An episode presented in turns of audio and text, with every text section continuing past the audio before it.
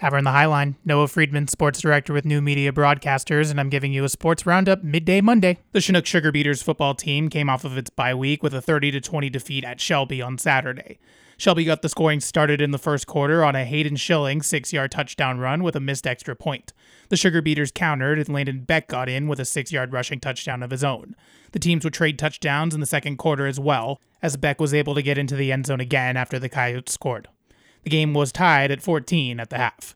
Chinook started off the third quarter strong, taking up almost eight minutes and going 65 yards down the field.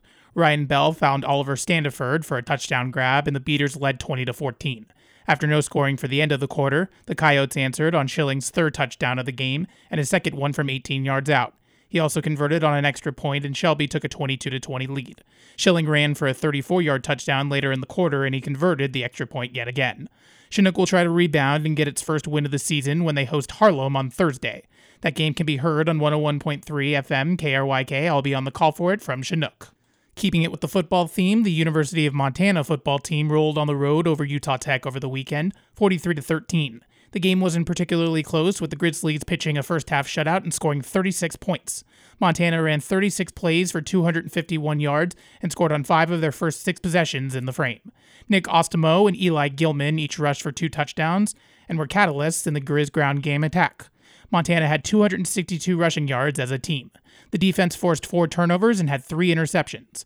Montana will host Ferris State on Saturday from Washington Grizzly Stadium with a 6 p.m. kickoff in Missoula.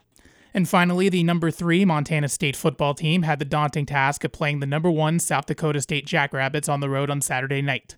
The Bobcats were able to keep it close, but ultimately fell in heartbreak 20 to 16. Junior quarterback Tommy Mellott had to leave the game in the second quarter due to injury. Fast forward late to the fourth quarter when the Bobcats took the lead 16 to 13 after Brendan Hall hit his second field goal of the quarter. South Dakota State marched down the field in less than two minutes as Mark Gronowski found Griffin Wilde for a 35 yard touchdown on a screen pass to put the Jackrabbits ahead. The Bobcats got the ball back late with 123 left to go in the game, and senior quarterback Sean Chambers led a wild drive that concluded in 12 plays and came up with no points. After a few completions, MSU had the ball as close as the SDSU 19 yard line, but were called for a false start. Chambers then hit Clevan Thomas Jr. in the back of the end zone with zeros on the clock, but the officials waved it off after initially calling a touchdown. MSU was hit with an unsportsmanlike penalty that made it more difficult to go for the win. The pair of Chambers and Thomas tried to recreate the magic, and the pass ultimately fell incomplete, giving the Jackrabbits the victory. Montana State will look to bounce back against Stetson at 1 p.m. on Saturday in Bozeman. Well, that's going to do it for this latest new media broadcaster sports roundup.